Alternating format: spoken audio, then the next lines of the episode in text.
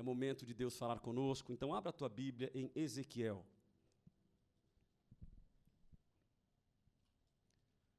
Livro do profeta Ezequiel.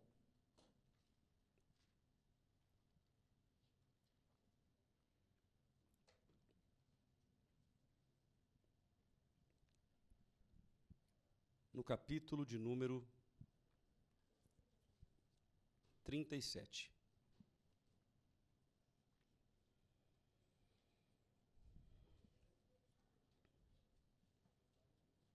Amém? Todos encontraram? Ezequiel, no capítulo de número 37, a partir do versículo 1, que diz assim: A mão do Senhor veio sobre mim, e ele me levou pelo Espírito do Senhor a um vale cheio de ossos e me fez andar de um lado para o outro, e vi que o número deles no vale era grande, e estavam muito secos. E ele me perguntou: Filho do homem, estes ossos poderão viver? E eu respondi: Senhor, tu o sabes. Amém? Feche os teus olhos. Paizinho, nós nos colocamos neste momento na tua presença, te dando graças pela provisão de vida, pelo fôlego de vida te dando graças, Pai, porque nós estamos aqui reunidos para pregar a Sua palavra, para ministrarmos a Sua palavra e sermos ministrados por ela. O Senhor conhece, Pai, as nossas lutas, os nossos problemas, as nossas dificuldades. O Senhor conhece, Pai, até aquilo que nós ainda não vivemos, porque Tu és um Deus soberano, um Deus onisciente, onipresente, onipotente. Senhor, que o Senhor venha sobre nós nesta manhã e que não sejam as minhas palavras, mas que o teu Espírito Santo possa ministrar no coração de cada um de nós. Porque, Pai, se eu disser apenas aquilo que eu desejo, poderá entrar por um ouvido e sair pelo outro. Mas, Pai, se for a tua palavra viva, ela vai invadir corações e haverá transformação de vida. E este é o nosso desejo, Pai, que nós sejamos transformados, que nós sejamos renovados e que o teu nome ele seja glorificado em nós. Senhor, todos os nossos achismos, todas as nossas manias e esquisitices, que nós possamos jogar por terra, deixar de lado e que nós possamos, Pai, ouvir aquilo que o Teu Espírito vai ministrar para nós nesta manhã. Derrama sobre nós o Teu Espírito Santo, é o que nós te pedimos e nós te agradecemos em nome de Jesus. Amém e amém. Queridos, eu quero iniciar a ministração de hoje te trazendo o contexto imediato deste episódio bíblico, este episódio extraordinário que a Bíblia descreve. No versículo 1 do capítulo de número 37, a Bíblia vai nos dizer que o Espírito do Senhor levou Ezequiel a um vale cheio de ossos. No versículo 2 vai dizer assim: E me fez andar de um lado para o outro, e vi que o número deles no vale era grande, e eles estavam muito secos. Então imagine que Deus pega o profeta Ezequiel, leva ele em visão até um vale, um vale de ossos secos, e a Bíblia vai dizer que ele começa então a caminhar. O Espírito Santo de Deus faz ele andar de um lado para o outro, e ele tem a percepção de que o número de ossos era muito grande. Tinham muitos ossos e que estes ossos eles estavam secos. Querido, imagine você, tente agora imaginar um vale de ossos secos. Imagine ali ossos que você olha e você identifica que são ossos humanos e que eles estão secos. Alguns historiadores vão dizer que a força da palavra no hebraico massorético, que era o hebraico original daquela época, diziam que era sequíssimos. Eles estavam tão secos, quase que ressecados. E eu imagino o profeta Ezequiel ele andando de um lado para o outro, e eu imagino que não tinha uma ponte, não. Ele foi andando no meio destes ossos. Então imagine a sensação como ser humano de você andar no meio de um vale cheio de ossos secos e você saber que você está pisando em cima de mortos. Não é apenas de ossos, eram ossos humanos. Então imagine o sentimento de Ezequiel neste momento. Imagine o coração de Ezequiel neste momento, de ver aquele monte de ossos, de seres humanos, e ele andando por cima. Eu não sei quem é, são apenas ossos, mas o que importa é: todos que estão aqui estão mortos, e eu estou andando sobre eles. Mas olha que interessante, vai para o versículo de número 11. O versículo 11 vai dizer assim: Então me disse, Filho do homem, estes ossos são toda a casa de Israel. Eles dizem: os nossos ossos se secaram e a nossa esperança morreu. Fomos totalmente exterminados. Então, para que você entenda o contexto histórico que Ezequiel estava vivendo, nós tivemos o reinado de Saul, de Davi, de Salomão, e estes reinados, o reinado de Israel, era um reinado unido, eles eram todos um mesmo reinado. Porém, aconteceu uma divisão: o reino do sul e o reino do norte. O reino do sul, a conhecida Judá, e o reino do norte, que seria a própria Israel. E este povo, eles praticaram a iniquidade, a idolatria. Eles começaram a não mais viver aquilo que Deus tinha reservado para eles. Portanto, a profecia de Ezequiel, no contexto imediato daquele tempo, era para quem? Era para estes dois povos. Era para o reino do norte e era para o reino do sul. Era uma palavra de Deus para eles, dizendo para eles o que aconteceria. Olha o versículo de número 12. Portanto, profetiza e dize-lhes Assim diz o Senhor Deus: Eu abrirei as vossas sepulturas, eu vos farei sair das vossas sepulturas e vos trarei a terra de Israel, ó povo meu. Portanto, a palavra que Deus traz para Ezequiel, independente se no momento em que começa a visão e ele começa a andar sobre um vale de ossos secos, a palavra central desta profecia de Deus, através de Ezequiel, é restauração. Repita comigo: restauração. E queridos, Deus tem ministrado em nosso coração sobre este vale, sobre o vale de ossos secos, então por alguns domingos, talvez dois, talvez três domingos, nós vamos ministrar sobre esta palavra. Ok? Então nós vamos começar hoje, mas no próximo domingo e talvez no outro, nós falaremos sobre o vale de ossos secos, ou seja, nós ministraremos sobre este episódio. Então volta comigo para o versículo de número 2. Te dei o contexto imediato, o contexto histórico, e agora então vamos aprender quais são as lições que Deus tem reservado para nós através desse texto, deste trecho que fala sobre o vale de ossos secos. Versículo 2. E me fez andar de um lado para o outro Vamos parar por aqui. A primeira pergunta: quem levou Ezequiel para o vale? O Espírito de Deus. Ou seja, no versículo 1 vai dizer que a mão do Senhor veio sobre mim. A mão de Deus, ela veio sobre mim e me levou pelo Espírito do Senhor a um vale cheio de ossos. Portanto, quem levou Ezequiel para o vale foi o Espírito do Senhor. Quem levou Ezequiel para o vale foi o Espírito de Deus. Segunda pergunta: o que o Espírito de Deus fez Ezequiel fazer? Vai para o versículo 2. O que, que ele fez? Ele me fez andar ao redor ou andar de um lado para o outro. Repito, eu imagino Ezequiel no meio de um vale de ossos secos, tem gente que vê sangue e desmaia. Tem gente que vai tomar uma injeção, desmaia. Imagine um monte de ossos secos, e eu imagino que se os ossos estavam secos, eu imagino o cheiro daquele lugar. Não era um lugar perfumadinho. Não deu para fazer faxina, porque os ossos estavam espalhados por todo lado. E o Espírito de Deus faz com que ele ande de um lado para o outro. Para quê? Para contemplar o que estava acontecendo ali. Portanto, por que o Espírito de Deus fez Ezequiel andar ali? Versículo 2, a parte B, que diz assim: E vi que o número deles no vale era grande e estavam muito secos. Então existiam duas características que Ezequiel ressaltou no momento em que ele vê aquele amontoado de ossos. Ele viu que o lugar era grande, ele viu que o vale era grande, e ele viu também que os ossos estavam secos.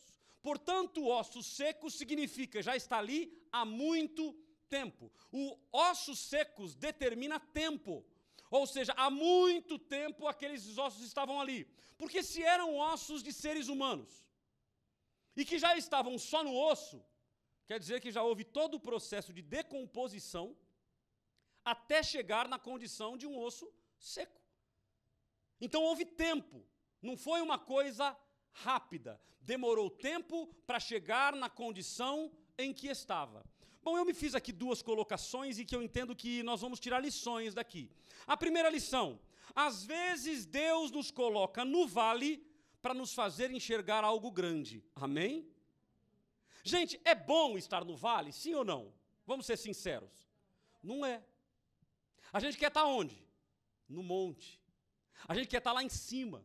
Porque de cima eu enxergo tudo, é o lugar da águia. A águia está lá em cima, ela olha, ela vê tudo, ela sabe o que está acontecendo. A, a filhinha do, do, do Anildo e da. E da Regi, eu chamo de Regia, aí dá um nó na cabeça, o Tico e o Teco, né? Mas a Jenny, ela gosta, todo final do culto vocês vão ver que ela gosta que eu dou uma pirueta nela. E ela vai lá, ela já me pega e já faz tal. Aí eu pego, uma tem que fazer, não tem jeito, né? Mas quando você faz uma, o que que vira? duas, três, quatro. Ela fala, de novo, de novo. Aí eu falo, vai lá para o seu pai fazer. Aí ela quer me puxar para eu ensinar ele a fazer. E ele, ó, pula fora. Mas olha que interessante, ela gosta, e o momento que ela dá mais risada não é na virada. Porque eu pego ela assim, eu, vup, eu dou uma virada nela e ponho ela sentada no meu ombro. O momento que ela se realiza é o momento que ela está onde? Lá em cima. Porque ela olha de cima, ela vê todo mundo por cima. Portanto, é mais gostoso estar onde? Em cima ou embaixo? É óbvio que é em cima. Ninguém quer estar embaixo. Mas Deus está nos trazendo uma lição hoje. De que quando Ele te coloca no vale, quem foi que levou Ezequiel para o vale? o Espírito de Deus. Acredite, querido, quando você está no vale, foi Deus que te colocou lá. O problema é quando a gente esperneia e a gente não entende o sobrenatural. Quando nós não entendemos aquilo que Deus quer fazer e aquilo que está reservado para nós. E aí, sabe o que nós começamos a fazer? Nós começamos a tripudiar com quem? Com o próprio Deus. Nós começamos a reclamar com o próprio Deus, dizendo: Ei, me tira do vale. Mas é no vale que nós aprendemos. É no vale que nós enxergamos. Muitas vezes é no vale que ele faz a gente dar aquela baixadinha de bola e a gente se humilhar aos pés dele e entender que nós não somos nada, que tudo vem dele, é dele e é para a glória dele. Muitas vezes nós queremos sair do vale antes do tempo, mas sem experimentar aquilo que Deus efetivamente tem reservado para nós. Eu vou perguntar de novo: quem gosta de estar no vale? Ninguém gosta de estar no vale mas lá no vale Deus pode falar com você. Amém, querido? Muitas vezes nós estamos no vale e nós não ouvimos a voz de Deus. Nós estamos no vale e nós não nos preocupamos em ouvir a voz de Deus, ou eu vou corrigir. Não é que nós não nos preocupamos, nós até desejamos ouvir a voz de Deus, mas nós queremos ouvir a voz de Deus do jeito que a gente quer. Olha o que Deus faz. Ele manda Ezequiel andar pelo vale. Ou seja, ó, anda aí. E se ele disse que era grande, e o texto diz que ele andou de um lado pelo outro, em algumas versões vai, vai dizer que ele andou ao redor, e ele teve a percepção de que era grande. Isso foi rápido, sim ou não? É óbvio que não. Ele teve que ter uma caminhada. Ele foi caminhando, caminhando, caminhando, ao ponto de chegar num determinado ponto e ele fala: Meu Deus, isso é muito grande. É muita gente. Tem muita gente que morreu aqui. O vale é grande demais. Portanto, ele teve que enxergar como estava o vale. Ele teve que enxergar toda a situação para que aí Deus começasse a falar com ele o que ele tinha de propósito. Ou seja, olha, eu vou te mostrar qual é o propósito que eu tenho no vale. Não vamos falar do propósito hoje. Mas Deus queria mostrar para Ezequiel um propósito. O Deus que nós servimos é um Deus de propósito. Então, quando Deus leva ele até o vale, Deus tinha um propósito. Quando você está no vale, acredite, Deus tem um propósito. E muitas vezes nós queremos lutar, então, não é com o vale. Nós não percebemos, mas nós estamos lutando contra o propósito. Será que você entende isso? Ao invés de você lutar contra o vale, você está lutando contra o propósito.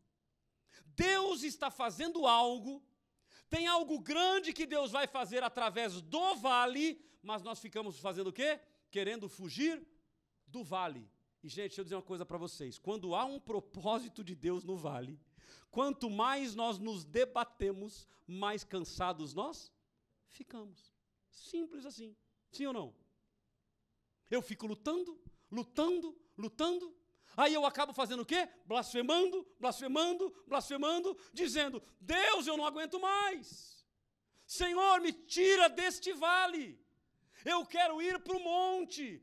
Só que Deus está dando ordem e dizendo: anda aí no vale, que eu quero que você veja o tamanho do vale.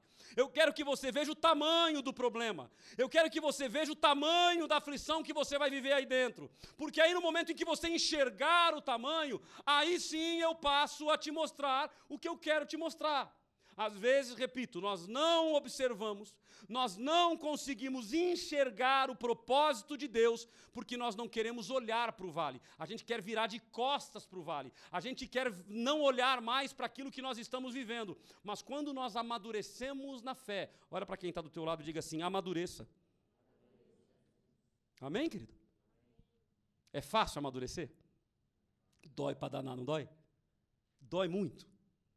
Mas quando nós amadurecemos na fé, nós começamos a tranquilizar o nosso coraçãozinho, porque a gente entende que o Deus soberano, o Deus todo-poderoso, é Ele quem me coloca no vale, ou por vontade perfeita, ou por vontade permissiva.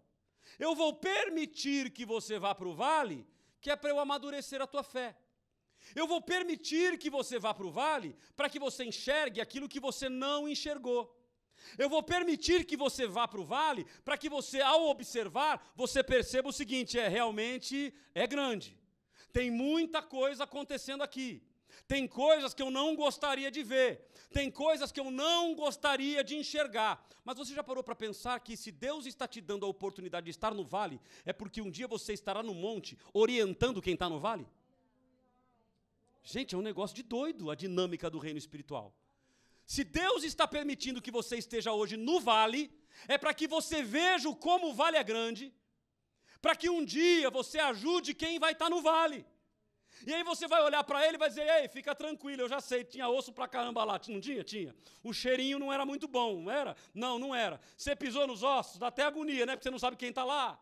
E você vai orientar quem está no vale. Portanto, a primeira lição: às vezes Deus nos coloca no vale para nos fazer enxergar algo grande. Quem quer enxergar algo grande? Para enxergar algo grande tem que estar no vale. Estar no vale não é fácil, estar no, vale, no vale não é gostoso, mas se Deus mandou, obedeça a voz do Senhor. Eu vou repetir: quando nós amadurecemos na fé, o nosso coração ele tranquiliza. Porque uma coisa é eu ficar lutando contra o propósito de Deus, a outra é quando eu entendo, e aí pelos olhos da fé, eu começo a enxergar o quê? Não o vale. Eu começo a enxergar o quê? O que Deus vai fazer depois do vale. Eu não estou enxergando mais o problema, embora o problema esteja aí, embora o problema seja grande, embora eu dei volta por todo lado e o negócio é extenso demais, mas eu não enxergo mais o vale. Eu enxergo que através do vale, Deus vai fazer um grande milagre. Segunda lição: na maioria das vezes, a primeira visão não é agradável. Na maioria das vezes, quando Deus nos coloca no vale, é natural, e não se culpe por isso. É natural que quando nós estamos no vale, o coração feche. É natural que quando a gente está no vale, o coração enrosca, porque você não quer estar no vale e não existe um ser humano, a não ser o sadomasoquista. Mas não existe um ser humano que queira estar no vale. Nós não queremos estar no vale. O vale, num primeiro momento, ele não é agradável. Mas aí eu volto na primeira lição. Quando nós entendemos o que é o vale, quando nós entendemos que há um propósito de Deus em todas as coisas, eu já olho para o vale com um olhar diferente. Eu já olho para o vale sabendo que haverá a restauração. Eu já olho para o vale entendendo o que vai acontecer. Quando Deus fala com Ezequiel, ele não mostra só o vale. Nós lemos alguns versículos saltados, onde ele já mostra para ele o que vai acontecer.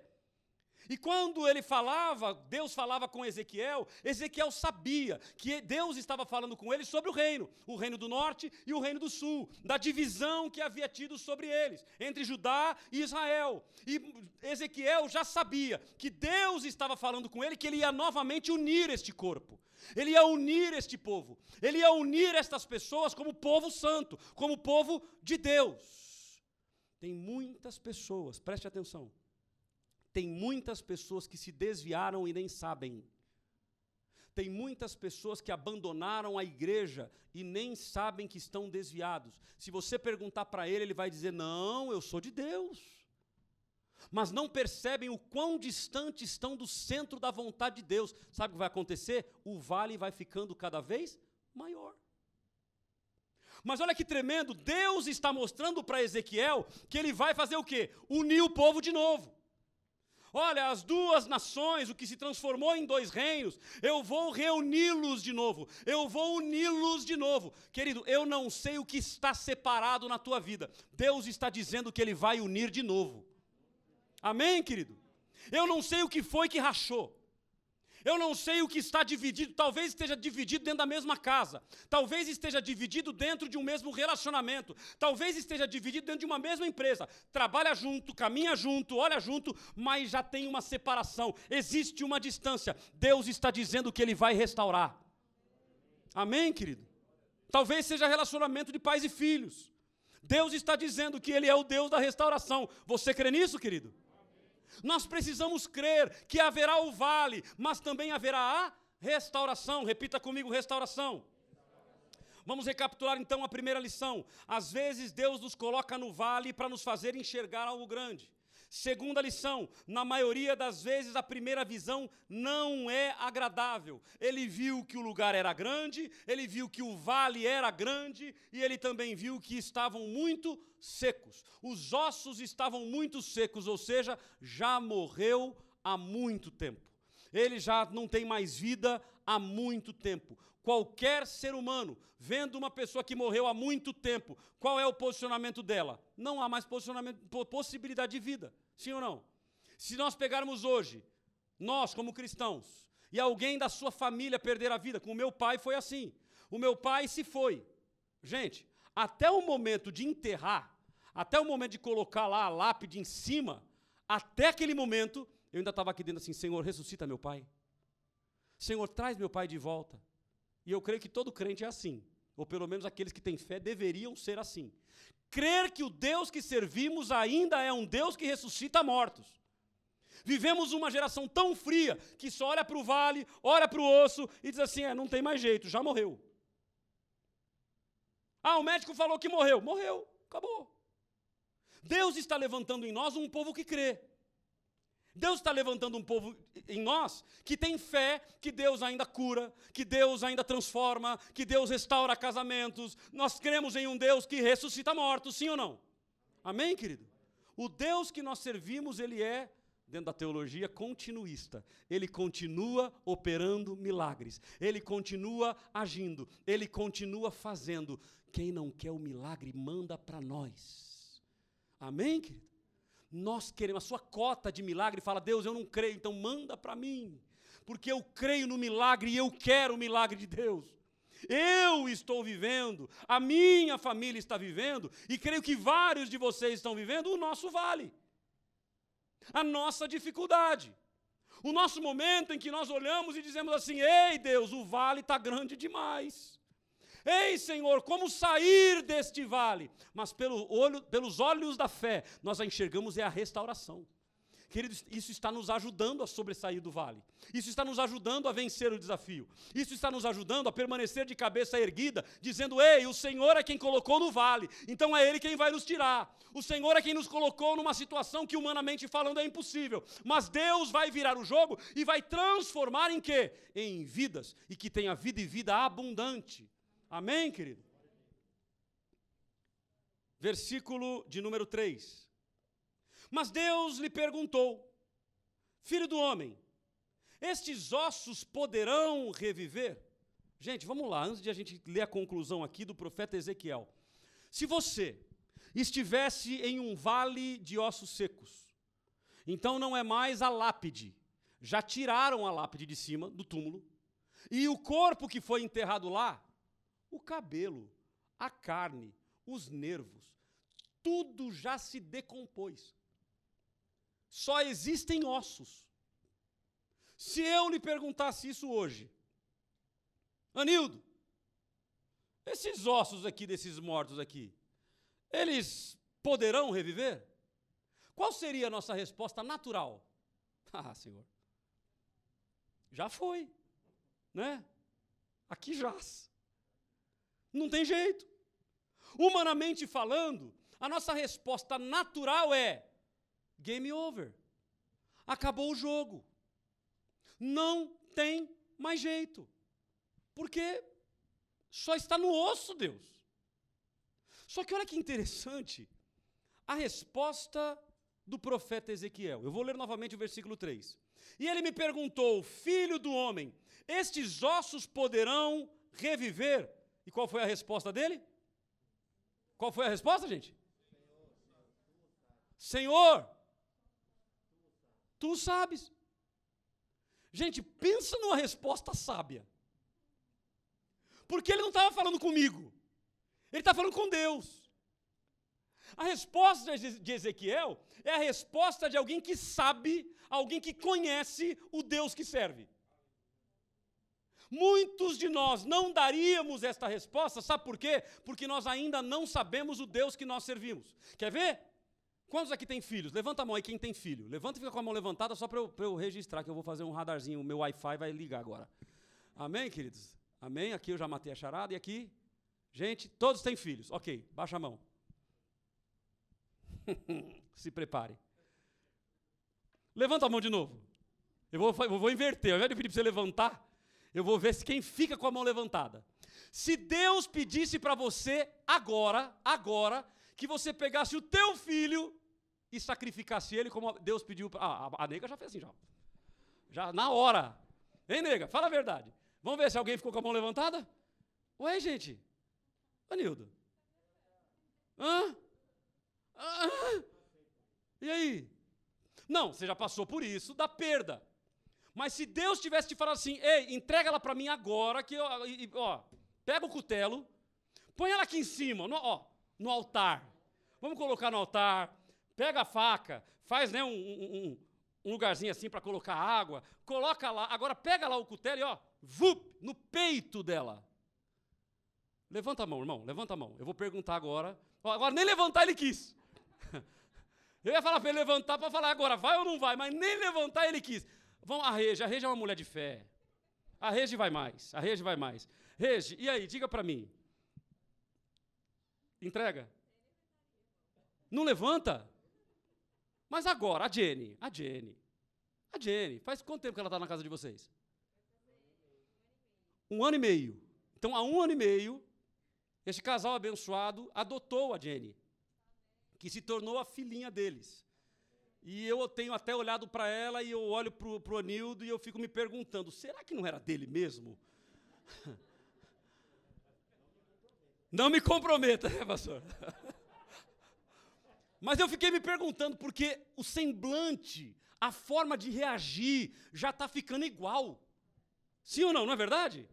Eu olho para ele e falo, meu Deus, eu acho que era dele, ele deu um somebody love, ah, já foi lá e adotou, falou, ah, Rege, essa aqui e tal.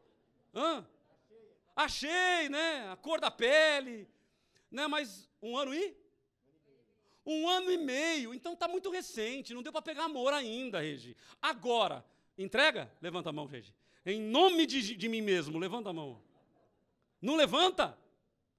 Ou seja, nós não entregaríamos o nosso filho. Pastor Alfredo, esse é um homem de fé. Esse vai entregar. O Dani, o Rafa. Tem, o, o, Rafa não está aí também, não, né? Senão eu queria ver ele olhando para você agora e dizendo assim, pai. E aí, Alfredão, levanta? Também não. Gente, mas não sobrou um. Não sobrou um para entregar o seu próprio filho numa ordem divina ao Sidão e a Lídia. É óbvio, Léo. Léo, olha de frente para eles e eu quero ver. Sidão, levanta a mão. Não, a Lídia vai levantar. Também não. Gente, mas foi Deus que pediu, gente. Não vai? Olha que doideira. Você vai. Não, você levantou, eu vi que ela levantou. Vocês viram que ela levantou? Ela levantou, eu vi, vocês viram? Ela está levantadinha, ó. Está registrada. Está registrada. A minha? Então, também não está fácil. Ah, mas tem três, né? Entrega um só, porque fica com dois. Não era, né? Porque aqui é um só, eu concordo. Hein, Anil de Regine? Aí eu concordo, um só é difícil. Agora eu tenho três. Carol, você está disposta? a ser o sacrifício? Se for da vontade de Deus. Esse é aquele discurso filosófico e falso. é aquele discurso que fala assim: ah, eu tenho que falar bonito. Porque na realidade, nenhum de nós faria. Por quê? Porque, embora a gente creia em Deus, por isso que Abraão foi chamado pai da fé. Ele foi chamado o pai da fé. Abraão vai tirar a vida do filho, não é porque Deus deu a ordem, sabia disso não? Que ele, quando Abraão foi lá para tirar a vida do próprio filho de Isaac, ele não tirou porque Deus deu a ordem. Mas como assim, pastor? Ele foi com vontade de tirar, porque ele confiava na primeira ordem de Deus. Qual foi a primeira ordem de Deus? Eu vou te dar um filho, e a partir de ele, dele eu farei uma grande nação. Ele tinha essa promessa tão forte no coração, a fé dele era tão forte de que isso iria acontecer, que ele falou: Eu posso tirar, Deus vai trazer de volta. É através dele, não é através de outro, é através de Isaac. Então a fé dele era tão grande naquilo que Deus ia fazer, que ele não estava nem aí, pode matar, Deus vai ressuscitar o meu filho. A pergunta que eu me faço é: onde está a nossa fé? Biblicamente falando, onde está a nossa fé? Portanto, nesse versículo 3, e ele perguntou: Filho do homem, esses ossos poderão reviver? A resposta de Ezequiel é uma resposta no padrão Abraão. É uma resposta de alguém que sabe o Deus que serve. É uma resposta de alguém que sabe que Deus é um Deus tão poderoso que ele pode fazer o que ele quer. Humanamente falando, aquele montuado de ossos não tinha a mínima chance de sobreviver. Não teria a mínima chance de, ou melhor, de reviver. Mas a resposta sábia dele qual é? Tu o sabes. Olha que sabedoria! Senhor, o Senhor é quem sabe. Ei, querido, eu não sei o vale que você está vivendo, eu não sei o problema que você está passando, mas a sua resposta de sabedoria é: e aí, Deus tem, Deus pode restaurar o teu casamento? Deus pode restaurar a tua família? Deus pode te dar de novo um bom emprego? Ah, Senhor, tu sabes. O Senhor é um Deus poderoso. O Senhor é um Deus que faz todas as coisas. Portanto, Senhor, o que vai acontecer, o como vai acontecer, eu não sei, mas tu o sabes. A terceira lição: você precisa abrir mão das suas visões, você precisa abrir mão das suas convicções humanas. Amém, querido? Talvez se nós batermos um papo, talvez se nós conversarmos e você começar a me contar a sua situação, você vai me dizer assim: é, pastor, não tem jeito não, a minha, a minha já era. Eu não tenho o que fazer, eu não sei como sair dela. É, e outra coisa, eu tenho orado e Deus ele não me atende. Eu tenho pedido e Deus não me ouve. Eu tenho falado com Deus e Deus não está nem aí para mim. Deus ele não está nem aí para o que eu estou vivendo, porque se ele tivesse, eu já teria saído desta situação, porque nós estamos olhando com o olho humano. Nós não estamos olhando pelo olho da fé. Nós estamos olhando de forma humana, nós estamos olhando de forma material, nós estamos olhando de forma absolutamente natural, dizendo: é, olha, humanamente falando, não tem mais jeito. Mas Deus está dizendo para você hoje que Ele é o Deus Todo-Poderoso. É Ele quem tem poder para transformar a sua vida. É Ele quem tem poder para mudar a sua vida. É Ele quem tem poder para mudar a sua história. Então, que a partir de hoje, a tua resposta para o teu problema, quando o teu problema bater na tua porta e disser para você assim: ei, e aí, tem jeito? Ele sabe. Amém, querido? É Ele quem muda. É Ele quem transforma, é Ele quem reforma, é Ele quem amassa o barro e faz de novo. Mas Ele tem poder para restaurar a sua morte. Talvez o teu problema, talvez o seu momento já esteja cheirando mal. Talvez você está cheirando assim, não tem mais jeito. Talvez o teu problema esteja tão grande que você pense assim, não tem mais como reverter, acabou o jogo. Mas Deus está dizendo para você hoje que Ele é Deus. Pare de enxergar com a visão humana. É fácil, pastor? É óbvio que não mas que a tua resposta seja esta resposta de sabedoria: Senhor, tu sabes. Que Deus, se Deus perguntar para você hoje, e aí, aquele problema lá, pode reviver? E aquele problema lá pode ter solução? Que a minha resposta e que a tua resposta seja: Senhor, tu o sabes. Quando vai acontecer? Não sei. Como vai acontecer? Não sei. De que forma o Senhor vai fazer? Não sei. Quem o Senhor vai usar? Não sei. Mas o que eu sei é que o Senhor sabe de todas as coisas. O Senhor é um Deus poderoso. O Senhor é um Deus soberano. O Senhor é um Deus tremendo. Que o Senhor haja da tua forma, em nome de Jesus. Quarta lição, versículo 4. Vá para o versículo 4 do capítulo 37 do livro do profeta Ezequiel. O texto diz assim: Então ele me disse: Profetiza sobre estes ossos, e dize a eles: ossos secos, ouvi a palavra de quem? Do Senhor. Então repare, ele não disse, olha, eu ouvi a palavra do pastor Cláudio pregando lá na Bíblica Vida. Eu ouvi a palavra do profeta tal, ouvi a palavra do apóstolo tal, ou do querubim, ou quarta pessoa da trindade. Ele diz, ouvi a palavra do Senhor. Tem muita gente hoje que está indo atrás da palavra do homem. Ah, não, eu vou lá porque se o pastor Cláudio pregar, ele é uma bênção. Eu não sou nada, eu sou apenas um instrumento nas mãos de Deus. Se ele não falar, tudo que eu falar não vale nada. Amém, querido?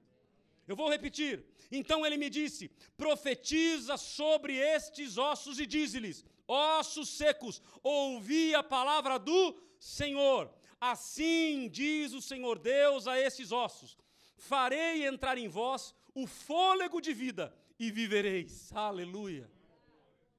Gente, eu imagino o profeta Ezequiel. Porque se Deus falar para mim assim, ó, lá no culto, domingo, na Bíblica Vida, eu quero que você pregue sobre o vale de ossos secos. Ezequiel, capítulo 37, do versículo 1 ao 14, pregue em dois domingos, três domingos. Ok, então eu venho para cá animado. Porque eu estou pregando para quem? Para seres humanos que respiram, que dão de vez em quando um glória a Deusinho, não? Aleluia. Amém, querido? Um glória a Deus, dá um aí, vai. Amém.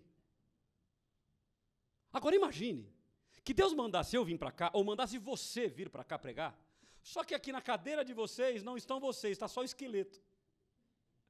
Só que não é esqueleto mexendo, não, é só o osso montuadinho assim, ó. Aí eu ia olhar para Deus e falar, Deus, desculpa aí, mas não dá.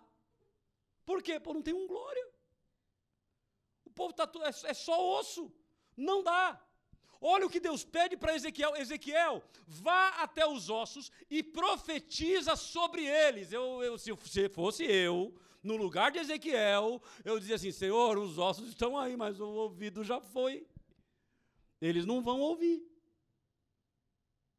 Deus dá uma ordem para Ezequiel maluca. É uma ordem que é desumana. É uma ordem que é loucura. E Deus fala para ele: vai e profetiza para os ossos. E quando você profetizar, você não vai dizer, ó, eu sou profeta do Senhor e estou dizendo. Não, você vai dizer assim, ó, o Senhor Deus está dizendo: farei entrar em vós o fôlego de vida e vivereis. Sobre vós porei nervos, farei aparecer carne, e estenderei pele, e porei o espírito em vós e vivereis. E então sabereis que eu sou o Senhor. Gente, eu já vivi milagres. A minha filha é um milagre. Deus trouxe a minha filha de volta. Mas quando Deus trouxe a minha filha de volta, estava ainda a carninha no lugar. Os nervinhos estavam tudo no lugar. A pele estava no lugar. Estava tudo lá. E Deus foi, vup, soprou de novo o fôlego de vida. Deus ressuscitou a minha filha. Amém, queridos? Agora aqui, não tinha nervo. Para que, que serve o nervo? O nervo ele faz as ligações, ele faz as conexões. Se a gente for falar de neurociência, o nervo sai do cérebro de uma área específica e ele vai até todos os ossos, nervos, tendões, porque ele dá a ordem. Então ele é que faz a conexão toda do seu corpo. Pifou um nervo, pifou o dedo. Quebrou um nervo tal, o dedo não funciona mais. O dedo funciona com uma ordem do meu cérebro, fala assim, ó, levanta, ele vai lá e levanta. Baixa, baixa. É o nervo que está fazendo tudo isso. Não tinha mais nervo. Se não tinha mais nervo, aquele osso não tinha como se juntar. Mas Deus fala o seguinte: ó, eu vou colocar nervo novo. Além do nervo, eu vou colocar carne nova. Além da carne, eu vou colocar pele sobre a carne. O maior órgão do corpo humano, sabe qual é? a pele. Eu vou colocar e vou esticar, eu imagino que a hora que levanta esse exército, porque eles estavam tudo sem roupa. Ué, sim ou não? Era só osso? Deus não falou que ia pôr roupa neles. Deus falou que, eles, que ia colocar neles o quê? Nervo, carne e pele. E eu imagino que a hora que eles levantaram tudo, Ezequiel deve ter dado assim, daquela virada de olho. Porque eles estavam, era um exército de homens nus, de mulheres nuas. Mas, gente, eu imagino que as mulheres hoje em dia estão tudo querendo esticar, né? Puxa um ladinho, puxa do, dá uma esticadinha aqui, dá uma esticadinha ali, não é assim? E faz um botoquezinho, e vai toda se arrumando. Gente, Deus é o cirurgião dos cirurgiões. Eu imagino este exército, devia ser o exército mais lindo da face da terra, porque vem esticadinho pelo próprio Deus, coloca a pele, coloca tudo, e eles levantam, e aí olha o que diz o final do versículo de número 6. Então sabereis que eu sou o Senhor. Aleluia. O milagre estava diante de Ezequiel. A solução do problema estava diante de Ezequiel. Mas Deus já disse para ele assim: Ei, Ezequiel, vocês saberão que isso aí é impossível para o homem fazer, mas eu sou o Senhor. Aleluia! A quarta lição, querido. Repita assim comigo: Eu preciso entender, de uma vez por todas, que Ele é o Deus do impossível. Amém, querido? Será que você entende isso? O que é ser o Deus do impossível? É o Deus que resolve aquilo que você não pode resolver. Aquilo que você pode, faça. Lázaro, sai para fora, mas quem tirou a pedra? Foram os homens. Deus manda, Jesus manda que eles tirem a pedra, ou seja, o que é de vocês, faça, mas o impossível é comigo. Querido, eu não sei, vou repetir, eu não sei o que você está vivendo, eu não sei o que você precisa. Mas Deus está dizendo para mim e para você hoje que Ele ainda é o Deus que faz o impossível. E então sabereis que eu sou o Senhor.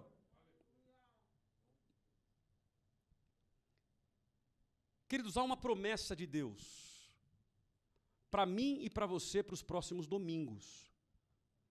Amém, querido? Eu vou repetir.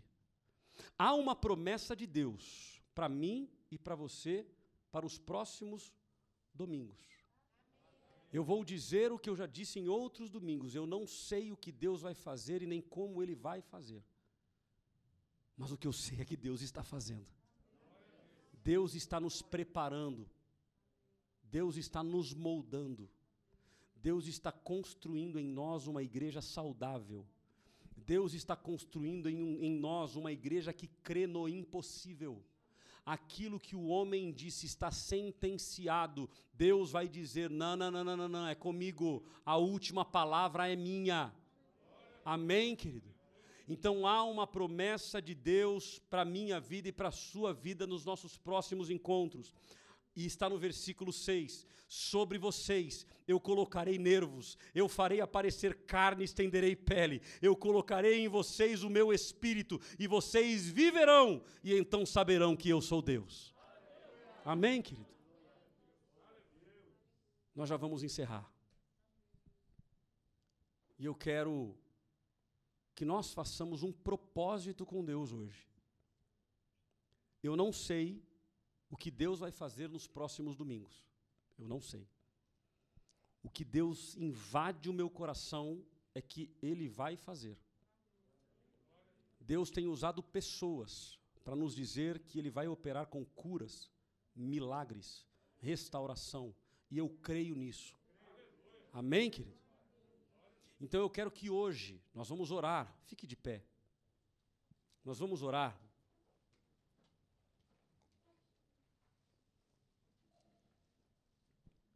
E nesta oração, você vai colocar diante de Deus as suas dificuldades.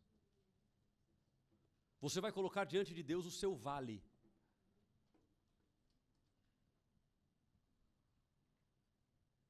E o Espírito Santo de Deus vai se mover sobre a tua vida. E nos próximos domingos, como um propósito em Deus, nos próximos domingos, nós vamos ver a glória de Deus neste lugar. Amém, querido? Então não falte. Faça um compromisso com Deus, de nós estarmos juntos aqui.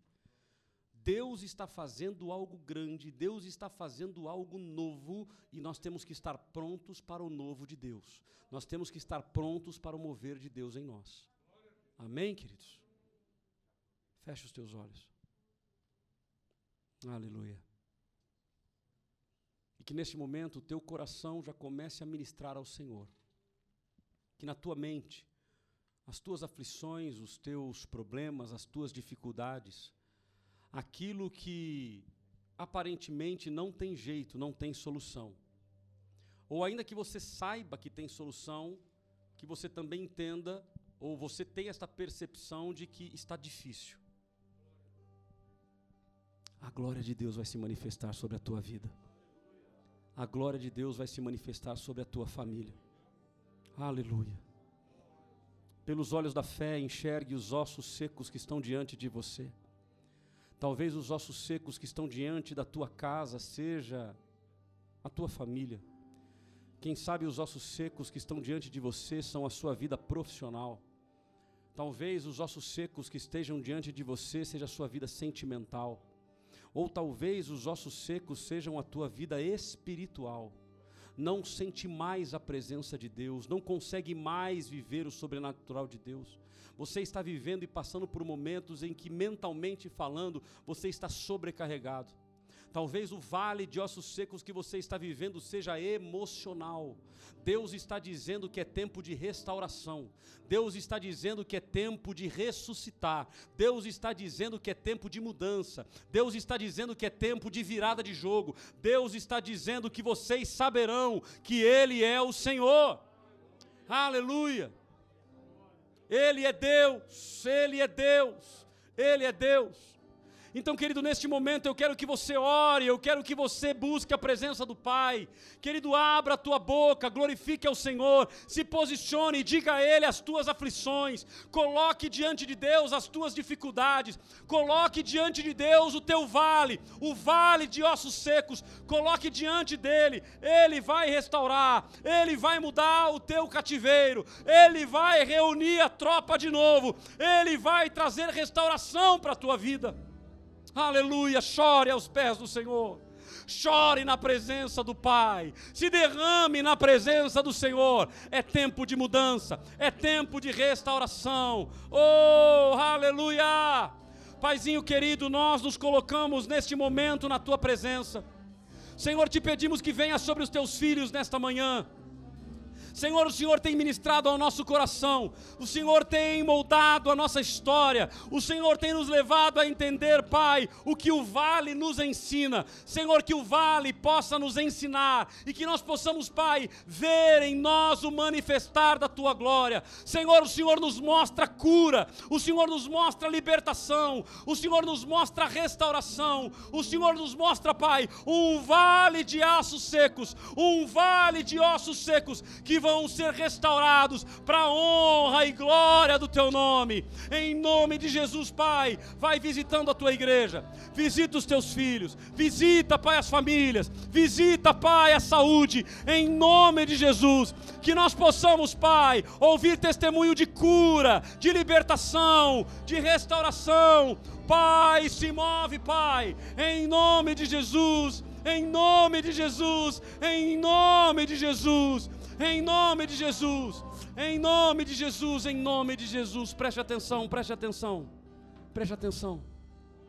Preste atenção. Nós vamos fazer agora uma outra oração. Eu queria que agora você estendesse a sua mão para a tua casa. Aonde é a sua casa? Eu moro para lá, ó.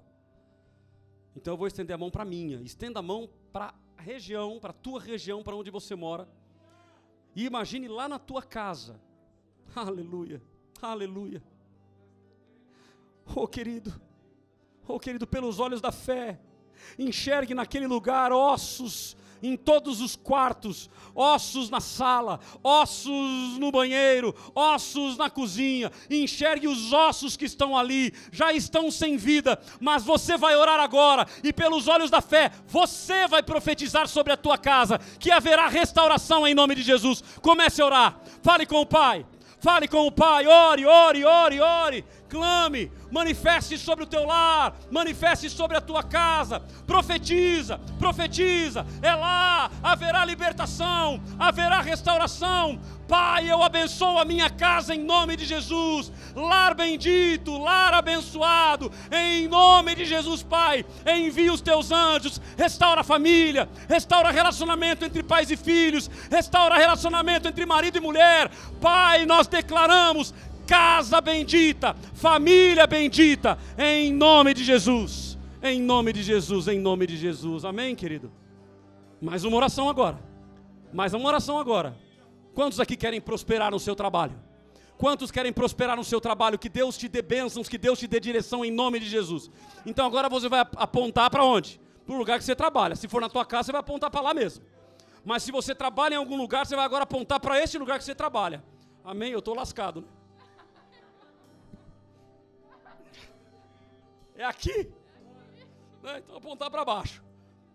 Amém, querido? Então aponte para o teu trabalho e que você ore também e todos os ossos secos sejam restaurados para a honra e glória do Senhor. Comece a orar, fale com o Pai, ore pelo seu trabalho, ore para que Deus te prospere, ore para que Deus te abençoe, em nome de Jesus, em nome de Jesus, em nome de Jesus. Senhor, abençoe o trabalho dos teus filhos agora. Senhor, eles estão aqui crendo no poder do teu nome. Senhor, não é por nós, mas pelo olhar da fé, pelo olho da fé. Senhor, quantos homens e quantas mulheres, Pai, que são os mantenedores do seu lar. Senhor, que o Senhor possa mantê-los para a honra e glória do teu nome. Senhor, vai se movendo na vida financeira, se move, Pai, na vida profissional. Senhor, que haja restauração e que em nome de Jesus o seu nome seja glorificado, Pai, e que nós possamos saber que o Senhor é Deus, que o Senhor é Deus, que o Senhor é Deus. Tu és santo, tu és santo, tu és santo, tu és santo, Pai. Aleluia! Não há outro como tu. Aleluia, cante! Outro como tu. Não há outro como tu. Não há outro como Jesus. Só tu és santo. Adore ao Rei e diga: Só tu és santo. Não há outro não há outro como tu, não há outro como tu, não há outro como tu, não há outro como Jesus, só tu és. Que a graça do Senhor seja manifesta sobre a tua vida, que a graça do Senhor se mova sobre a tua família que a glória do Senhor se mova sobre os teus negócios, que a graça do Senhor, que o milagre do Senhor, ele habite na tua vida, em nome de Jesus, em nome de Jesus, em nome de Jesus. Amém, queridos? Você pode dar um glória aí? Aleluia! O povo da rádio lá não está ouvindo, quer ver? Vamos lá, deixa eu vir para cá. Pode dar um glória aí? De novo, de novo, de novo. Você pode dar um glória a Deus, irmão? Aleluia! Vamos ter que colocar uns microfones de ambiência aí. Que é povo da rádio ouvir vocês glorificando junto com a gente. Faz assim com a tua mão, faz assim com a tua mão. Paizinho querido, nós entregamos na mão dos teus filhos, Pai, aquilo que o Senhor reservou para nós. Senhor, o Senhor falou conosco hoje sobre este vale, vale de ossos secos. Mas, Senhor, que o Senhor entregue na mão dos teus filhos novidade de vida. Senhor, que nós sejamos restaurados, transformados, que o teu nome seja glorificado em nós. E, Senhor, que eles tenham uma semana de paz, uma semana cheia da tua presença. Senhor, que eles sejam restaurados para a honra e glória do teu nome. Senhor, todas as lutas, as dificuldades, os anseios, Senhor, que eles entendam, estão no vale, mas, Senhor, a tua palavra palavra hoje é restauração. Restaura, Pai, é o que nós te pedimos e te agradecemos, em nome de Jesus. Fecha a sua mão, fecha a sua mão, tome posse da tua bênção, querido, que você possa ir em paz ir para a tua casa entendendo que Deus agiu na tua vida, a vitória já é certa, em nome de Jesus.